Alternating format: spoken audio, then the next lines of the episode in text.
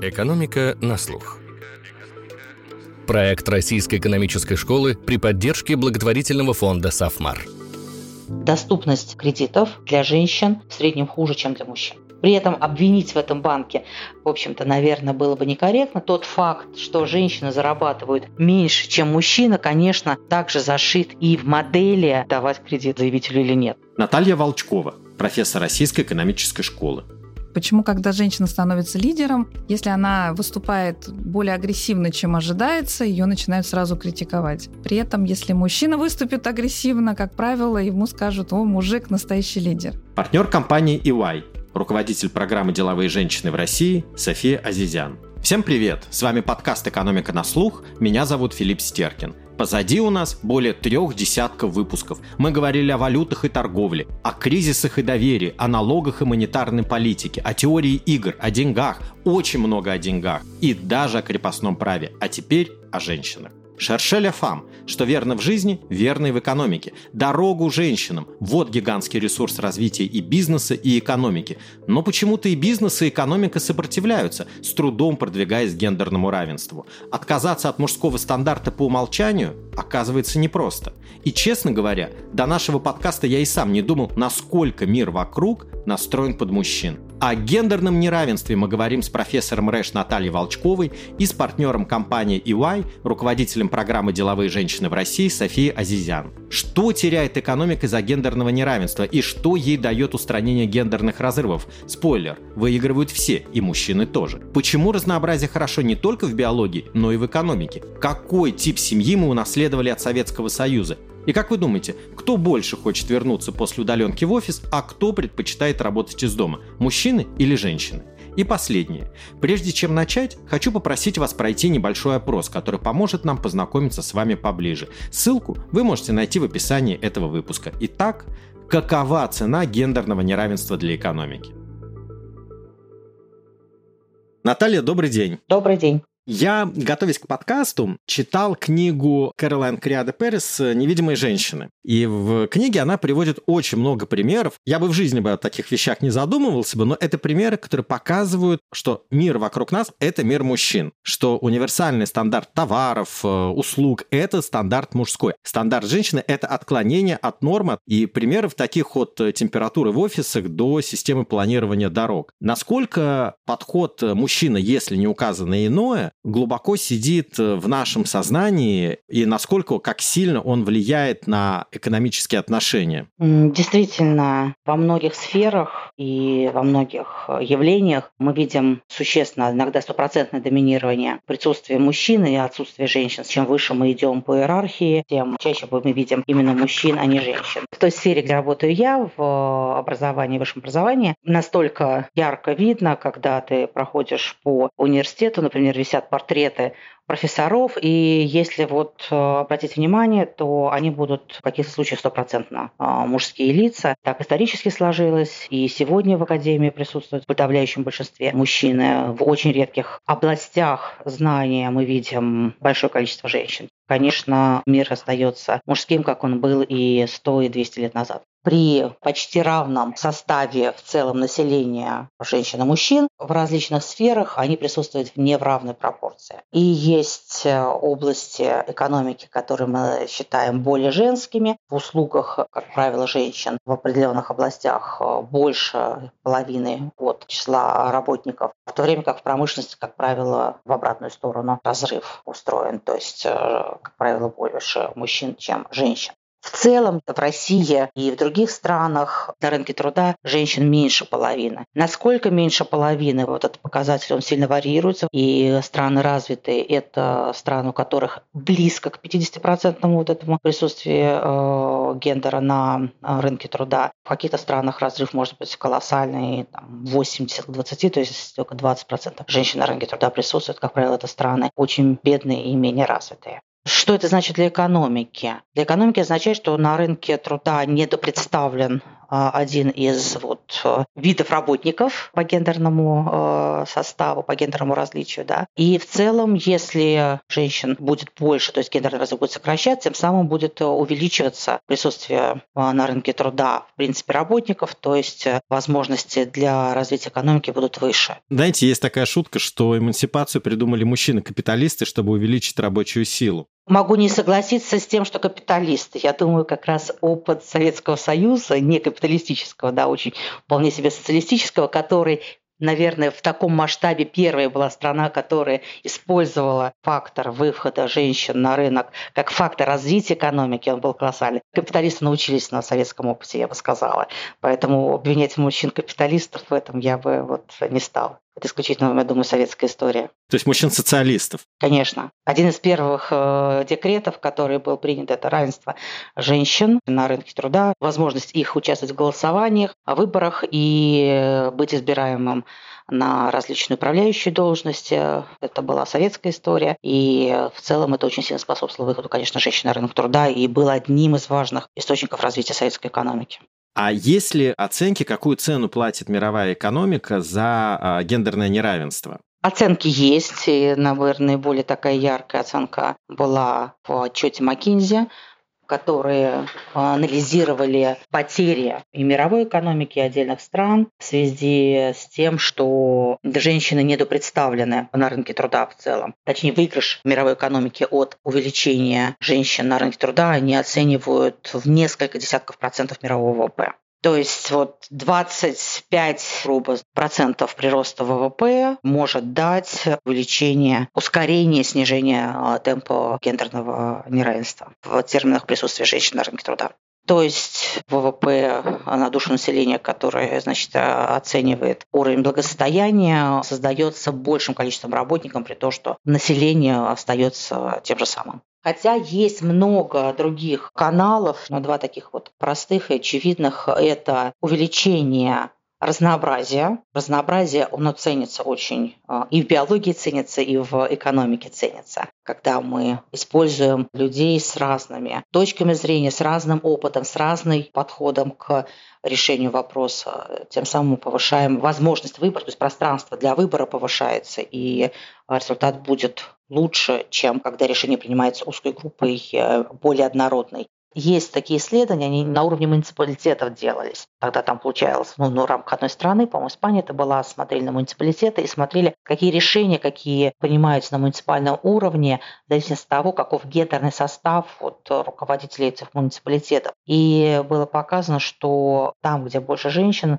чаще принимаются, то есть больше расходы вот эти муниципальные идут в сферу социальную, здравоохранения, образования, поддержки пенсионеров. Вот женщины больше склонны выбирать эти области, чем области там, экономические. И этот результат показывает то, что важно, чтобы баланс гендерный в принятии решений был равный. И это ровное является вот одним из важных элементов устойчивого развития. И второй момент, это очень важный момент, таланты очень высоко ценятся, и расширение пула людей, с которых у вас можно искать эти таланты, оно, конечно, будет повышать и количество талантливых людей, которые будут принимать решения или работать в экономике. Нет никаких объективных причин считать, и нет никаких результатов, которые показывали бы, что таланты среди женщин, среди мужчин распределены каким-то разным образом. Более того, по охвату высшим образованием женщины опережают мужчин. Да, с этой точки зрения я бы говорила, особенно в странах, где э, высшее образование частично оплачивается за счет бюджета, то есть за счет денег налогоплательщиков, недостаточное присутствие женщин, неравное присутствие женщин на рынке труда, конечно, говорит и не эффективности государственных расходов. А действительно, женщин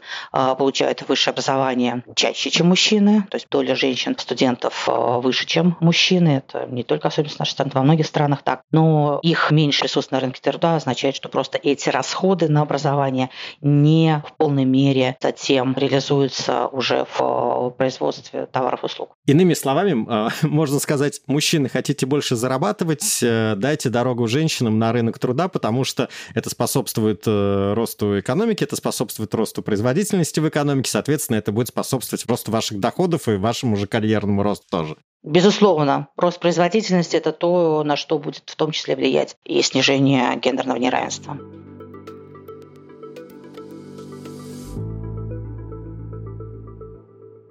Женщины очень много дают бизнесу, говорит София Азизян. Согласно отчету МОД, инклюзивная культура повышает шансы компании увеличить рентабельность и производительность, удерживать таланты. Компания может улучшить репутацию и эффективнее оценивать потребительский спрос. Да и капитализация растет. Вот где деньги. Команде, в которой есть и женщины, и мужчины, лучший результат. Опять же, вот то, что мы говорили, что мужчина готов рисковать. Часто мужчина готов еще и менять работу ради карьерной ступени или денег. У женщин на самом деле нет, за редким исключением, прям такого выраженного требования постоянно иметь какие-то руководящие должности или очень много денег. Это в силу, мне кажется, больше такого общественного склада. Может быть, на самом деле женщины это все-таки амбициозны. Но они более лояльны, а это значит, что для компаний гораздо лучше ставку делать на женщин, которые вы их обучите, продвинете, они абсолютно точно улучшат экономику вашей компании, однозначно очень рациональная инвестиция. Мы когда-то делали, компания Y, делали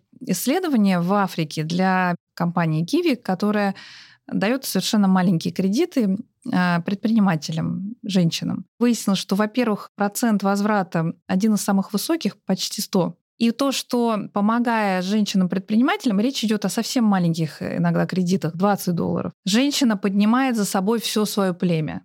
То есть мужчина-предприниматель улучшит свой бизнес, улучшит свое положение, женщина за собой тянет все племя. Как только у женщины успешнее дела, как правило, от этого получают плюс и вся ее семья, и, в принципе, ее коллектив.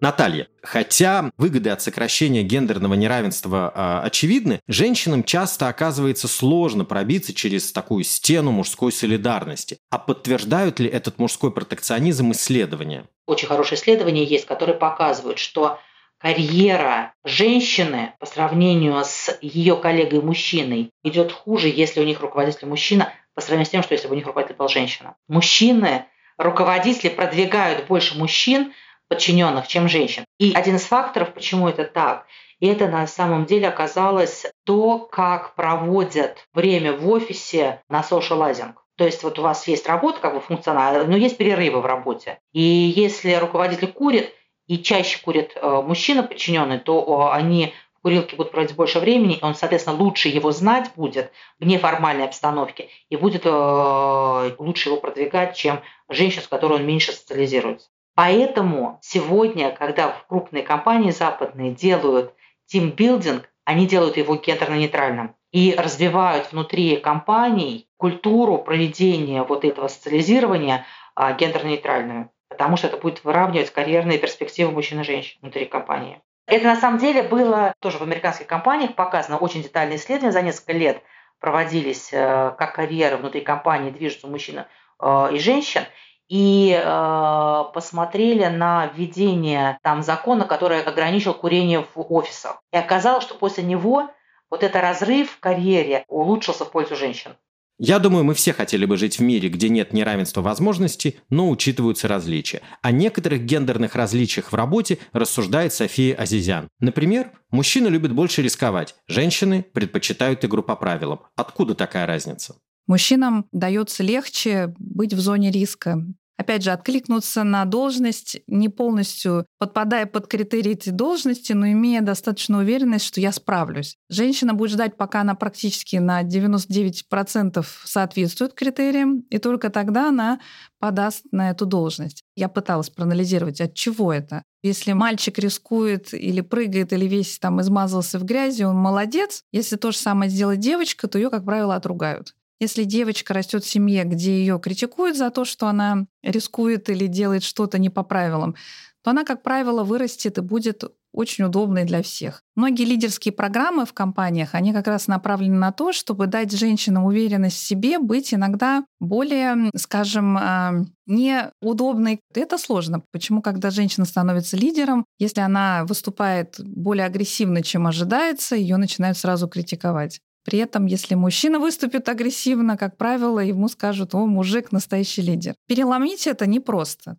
Но корпоративная культура меняется, говорит София Азизян. Растет спрос на стиль управления, больше присущий женщинам, на горизонтальных лидеров, а не на всезнающих лидеров-героев, создающих проблемы, а потом доблестно их решающих. Лидер, который может собрать свою команду абсолютно разных людей, это сложно, но такие команды как раз, а, которые может объединить эмпатичный руководитель, руководитель, который умеет слушать, который умеет сам быть гибким в своем стиле руководства, получается, создаст лучший продукт и будет более конкурентен. Мы все хотим от руководителя все-таки некой искренней заботы и в том числе в продвижении улучшения нашей позиции. Люди устали от тех, кто использует лучшие качества сотрудников, но при этом не вознаграждает должным образом.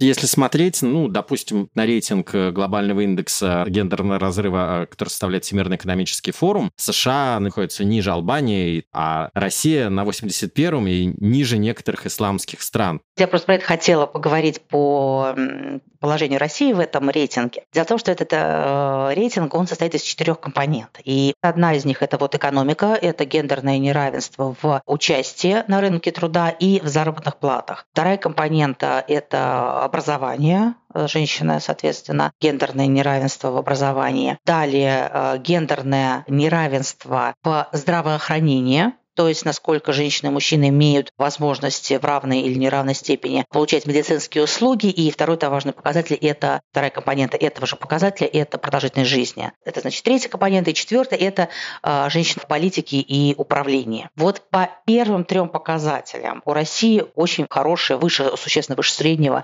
положение. То есть по экономике, я уже говорила, ситуация у нас, в общем-то, на уровне ОСР. Мы, наверное, где-то там в первых 20-30 странах по этому показателю. По образованию женщины у нас как раз даже наоборот имеют определенное преимущество. В здравоохранении продолжительность жизни в России у женщин существенно выше, чем у мужчин. А вот по показателю политическому, вот здесь Россия сильно проваливается вниз и находится где-то 120-130 там, из 180 стран мира.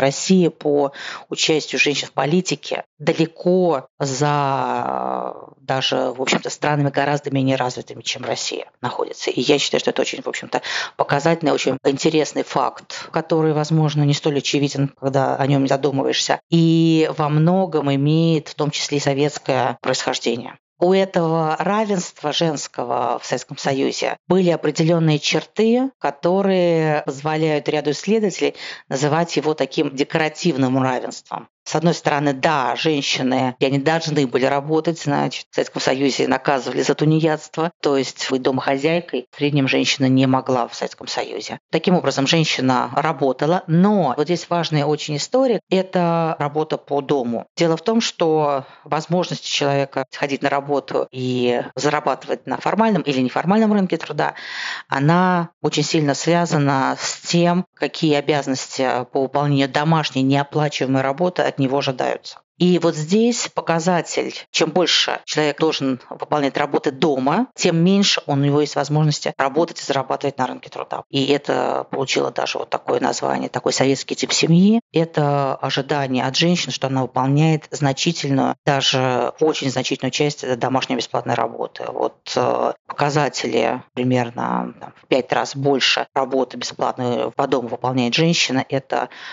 такая характеристика вполне типичная типичная для советской э, семьи. И они такая двойная работа, в то время как мужчина тоже, в общем-то, работу какую-то выполнял, но гораздо меньше и такую времени от времени. То есть от женщины ожидала, что она занимается детьми, она выполняет работу домашнюю, приготовление еды, уборки и так далее, и на нее возлагалась еще и работа вот по уходу за пожилыми больными родственниками. И сейчас, в общем-то, это также продолжает иметь место в России. Анализ вот этих типов семей, типов семей в России выделяются три таких группы. Вот один тип – это советский, это когда женщина выполняет в большей степени домашнюю работу и при этом еще работает по нормальном рынке труда. Такой неопатриархальный – это когда мужчина является в семье основным, важнейшим и чаще всего единственным а, работником, а женщина полностью сосредоточена на доме, то есть ее воспитание детей. И а, третий тип семьи – такой равный тип, когда домашней работы делятся примерно равным образом. И имеется возможность у женщины в равной степени, как и мужчина, участвовать на рынке труда вопросах, вопросах мы видим, что большинство, там где-то до 70% семей называют себя равными. По факту при анализе разделения труда и домашних, в первую очередь, э, забот, это все-таки семья советская. И очень небольшая доля семей, которые называют себя вот, и действительно по факту являются неопатриархальными, 5-6% по разным оценкам. Тоже не очень высокая, но растущая доля семей, где действительно домашняя работа делится равным образом. По данным ООН, еще до пандемии человечество тратило 16 миллиардов часов в день на неоплачиваемую работу, в том числе по дому, рассказывает София Азизян. Три четверти этой работы делали, конечно, женщины. Неудивительно, что мужчинам во время пандемии понравилось работать из дома. Оказывается, это они главные домоседы, показало исследование компании Qualtrics. Мужчины вдвое чаще женщин говорят, что работа на диване положительно повлияла на их карьеру. 71% мужчин хотели бы больше работать из дома и только 56% женщин.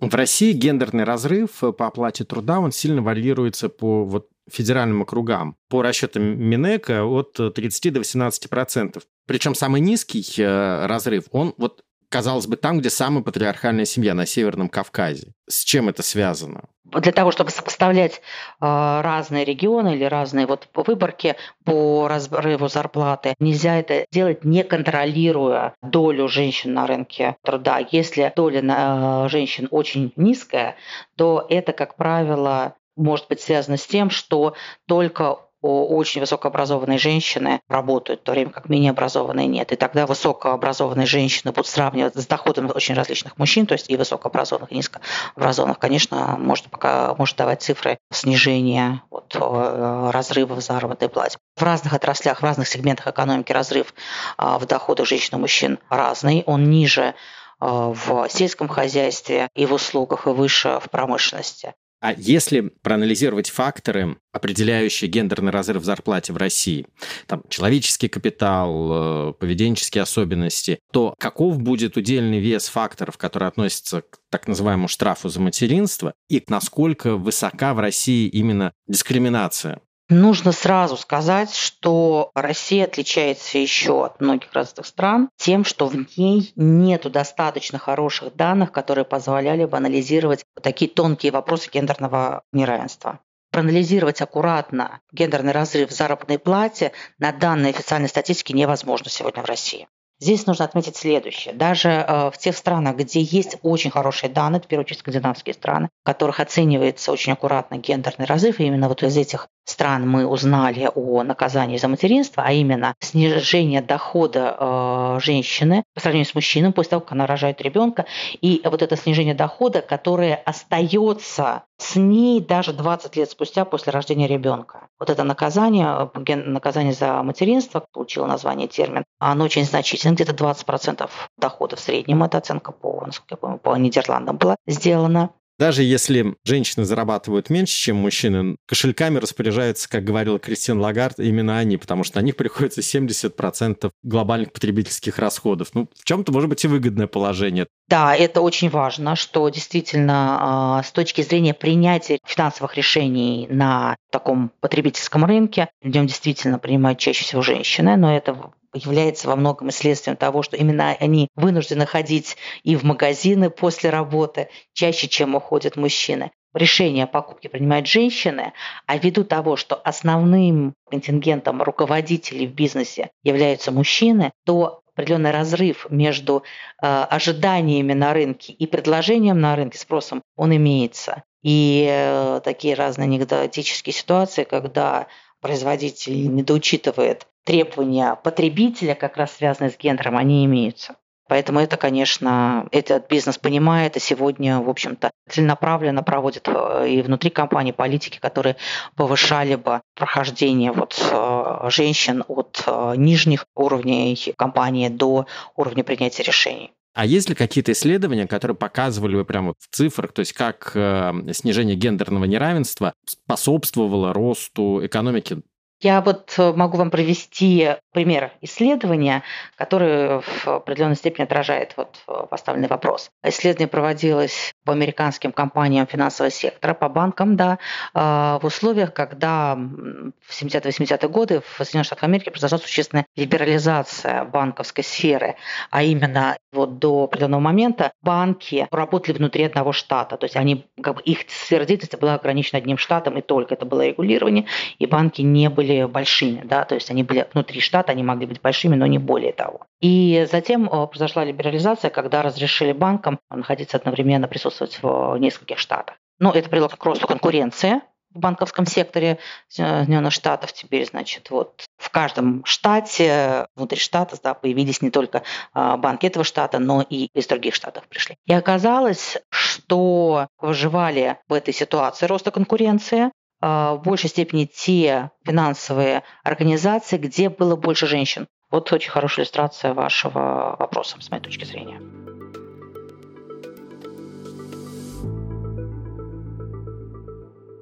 Наталья, а было исследование BCG, которое показывало, что инвестиции в женские стартапы вдвое ниже, чем мужские. Хотя как раз вот отдача-то на инвестиции в женских стартапах вдвое выше, чем мужских. Как вот э, такое проявление гендерного неравенства, вообще как гендерное неравенство сказывается на участии женщин в предпринимательстве? Насколько оно снижает их э, мотивацию заниматься бизнесом?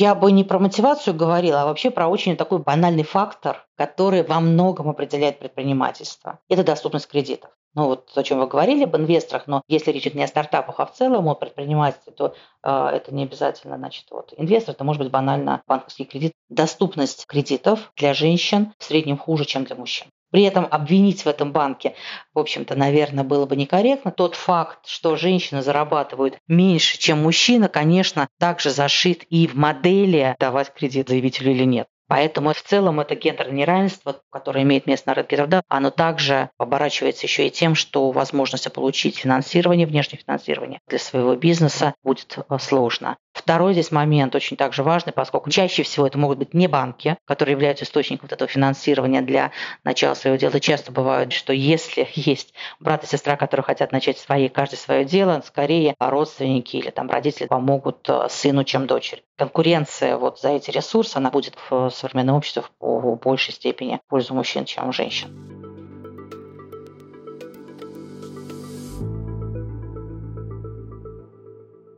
В России гендерный разрыв в предпринимательстве сокращается, считает София Азизян, но до паритета еще далеко. Путь женщины в бизнесе куда более тернист, чем мужчины в ежегодных исследованиях MasterCard, которое посвящено преодолению гендерного неравенства и помощи в раскрытии потенциала женщин-предпринимателей. Россия за 2020 год поднялась с 16 на 3 место в этом рейтинге, и она заняла 22 место в общем рейтинге среди стран по показателям условий, созданным в стране для женщин-предпринимателей. Также российские женщины добились значительного прогресса за год, то есть гендерный разрыв предпринимательской активности, он сократился с 47% до 16%. И получается, что мы где-то сравнимы со с такими странами, как Новая Зеландия, Польша, США, Швеция и Бразилия, где женщины занимают 40% руководящих должностей. И мы входим в число стран-лидеров по количеству женщин, у которых есть свой бизнес. Тем не менее, в целом и предприниматели особенно среди большого бизнеса, больше мужчин. Действительно, получается, что декларируется возможность получить помощь, но по факту приходится сложнее. Я так вижу, что российские женщины действительно энергичны, часто не получают должной поддержки, или это скорее предпринимательство вопреки, им пришлось заняться своим бизнесом либо потому, что их сократили, либо потому, что они развелись и остались детьми без поддержки финансовой, и пришлось создать свой бизнес, чтобы иметь возможность кормить семью. Мы посмотрели тоже различные статистики, исследования, скажем, что помогает для улучшения или там понимание важности роли участия женщин на рынке труда. Там, где очень активно борются за то, чтобы разрыв в оплате труда снизился. Однозначно улучшается ситуация, потому что когда женщина понимает, что за тот же труд она получает на 30% меньше, это никак лояльности или там улучшению качества работы не помогает. Переходя к вопросам, что делать. Дискриминация по признаку пола в России запрещена Конституцией. Если смотреть на исследования Всемирного банка, то Россия далека от э, законного равенства. Более того, у нас даже уровень декларируемого гендерного равенства ниже, чем в среднем по миру. Помимо действительно того, что есть социальные ожидания общества от э, женщин и мужчин, законодательные бывают ограничения в разных странах. Исторически это действительно касалось владения собственности. Про женщины имели гораздо меньше здесь прав. Хотя у нас нету вот сегодня законодательных ограничений на права собственности, тем не менее, титульных собственников в подавляющем случае значит, на недвижимость, на автомобиль являются мужчины. А как вы оцениваете вообще, есть ли у российских властей э, политика по сокращению гендерного неравенства, по устранению гендерных разрывов? Я бы сказала, опираясь исключительно на свой опыт, мое собственное наблюдение стоит в том, что вот эта декоративность гендерного равенства, которая была характерна для Советского Союза, она, тем не менее, остается у нас и сегодня на уровне госуправления лиц, принимающих решения. Ну, то есть нет проблемы, не нужно ее и решать. Вы знаете, да, вот то есть, вернее, так я бы сказала. Если посмотреть, например, добровольный отчет России по целям устойчивого развития, который в прошлом году был представлен России в Организацию Объединенных Наций, там эта тема снижения гендерного неравенства является одной из целей устойчивого развития ООН. И Россия в этом отчете, соответственно, вот рассказывает и о проблемах, и о состоянии ситуации. И даже оговаривает необходимости, в частности, вот решения проблемы гендерного неравенства в политике. Но по факту я я не вижу реального серьезного понимания этой проблемы на верхнем уровне принятия решений. Наталья, знаете, есть такая мысль, высказывание, что экономический рост, как прилив, поднимает и большие яхты, и маленькие лодки. Мы убедились, что устранить неравенство в экономике прилив не помогает. Одних он поднимает больше, других меньше. Если применить эту мысль, это сравнение к гендерному неравенству, нужна ли целенаправленная политика для его устранения? Или можно рассчитывать, что развитие экономики в целом, социальной системы, дошкольного образования, рынка труда, всего этого достаточно для того, чтобы устранить гендерное неравенство? То есть вот такой прилив, который поднимет все лодки. Я думаю, что в некоторой степени да, но не кардинально. Действительно, вот если значительный фактор гендерного неравенства на рынке труда в экономике связан с тем, как делится домашняя неоплачиваемая работа, то без структурных изменений, в том числе в предоставлении услуг, в развитии рынка, которые эти услуги предоставляет, в первую очередь это по уходу за ребенком. Без этого решения или там движения плавного вот к равенству постоянного его не будет. Оно просто в какой-то момент остановится. Это снижение будет некоторое, но дальше оно остановится. Потому что решать проблему как раз разделения домашней работы равным образом без инфраструктуры соответствующей будет невозможно. Поэтому государственная политика, которая вот этот вопрос решала, она, конечно, необходима. Второй момент, я считаю, тоже очень важно. Это, конечно, даже если мы предоставим все вот эти возможности использования инфраструктуры, которая бы позволила уравнять гендеры в отношении домашней работы, тем не менее очень важную роль играют традиции, социальные, общественные традиции. И здесь также образование, образование, которое бы, было бы гендерно нейтрально, является важным фактором, который будет способствовать снижению вот, гендерного неравенства в экономике. Сейчас пандемия ковида, она ударила по женщинам сильнее, чем по мужчинам. Ну, потому что женщин больше трудится в наиболее пострадавших секторах. А как э, может сказаться э, развитие удаленной вообще работы во-первых, то, что касается пандемии, имеет место несколько негативных историй, которые негативно влияют на гендерное равенство. Э, как вы упомянули, сфера персональных услуг, она в первую очередь доминирует женщинами, и она больше всего пострадала в условиях пандемии. Во-вторых, в условиях спада экономик, который имел место, и всегда, когда есть такой отрицательный тренд экономический, усиливается конкуренция за работу, то есть растет безработица, и в этом случае снова имеет место рост гендерного неравенства, потому что э, мужчины в силу дискриминации или других тех самых элементов, о которых мы с вами говорили, это требование большей гибкости.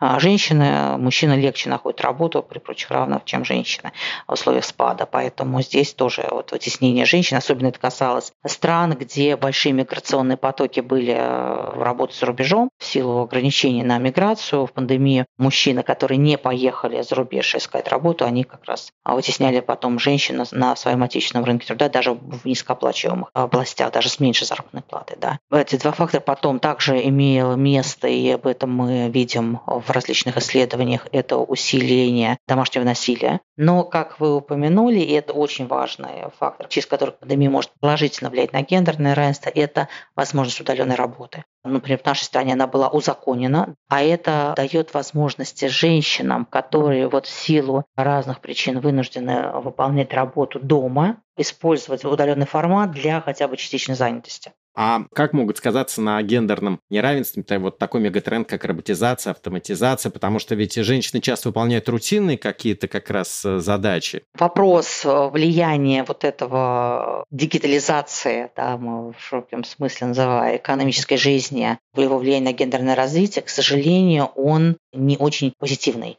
ответ на этот вопрос. Дело в том, что мы уже упоминали сегодня, что женщины в высшем образовании занимают больше половины среди обучающихся, но если мы посмотрим на структуру того, в каких сегментах образования женщин больше, а в каких их меньше, то как раз те сферы образования, которые будут выигрывать в условиях автоматизации, роботизации и дигитализации, они как раз не женские, это в большей степени мужские, так называемые предметы. Мы их называем термином STEM, наука, science, техника, математика.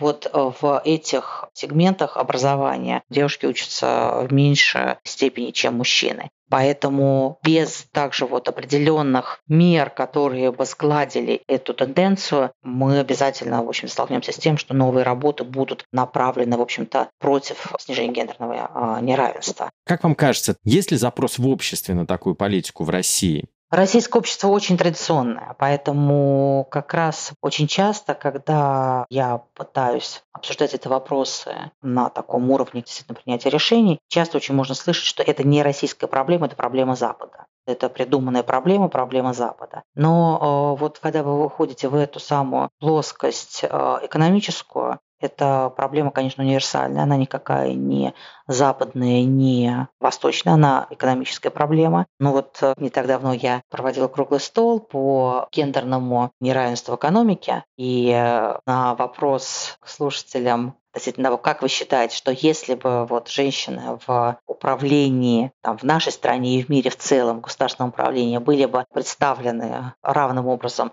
с мужчинами, как вы думаете, насколько готов был бы мир встретить вызовы пандемии, лучше или хуже. И вот здесь однозначно там 99% ответов было в то, что а, мир бы был готов лучше к тем вот негативным последствиям, которые случились в экономике, в обществе в условиях пандемии. Я тоже так бы ответил. Поэтому вот это, э, с моей точки зрения, как раз не случайно гендерное а равенство в целом является одной из целей устойчивого развития. Поэтому я думаю, что этот пример с пандемией, он очень показательный и тоже должен быть вот осмыслен и в терминах того, как нужно относиться к гендерному равенству, является ли это западной проблемой или является это все-таки в том числе и российской проблемой существенно, имея в виду, что в российском э, госуправлении женщин катастрофически мало, о чем говорит ее положение вот в рейтинге Всемирного экономического форума.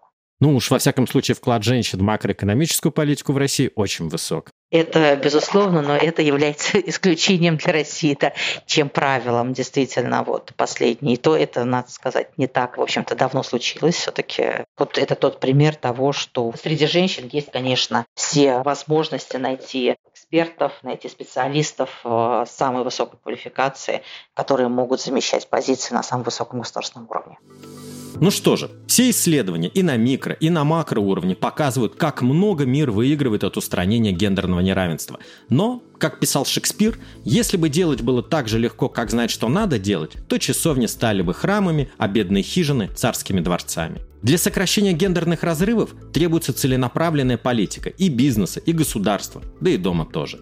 Различие – это прекрасно. Неравенство возможностей – это болезнь, которую нужно лечить. Это был подкаст «Экономика на слух». Ищите нас во всех подкаст-плеерах, оставляйте комментарии и отзывы и рассказывайте о нас друзьям. С кратким содержанием выпуска можно ознакомиться на сайте сайте guru.nes.ru и не забывайте про наш опрос. Все ссылки можно найти в описании. До скорых встреч!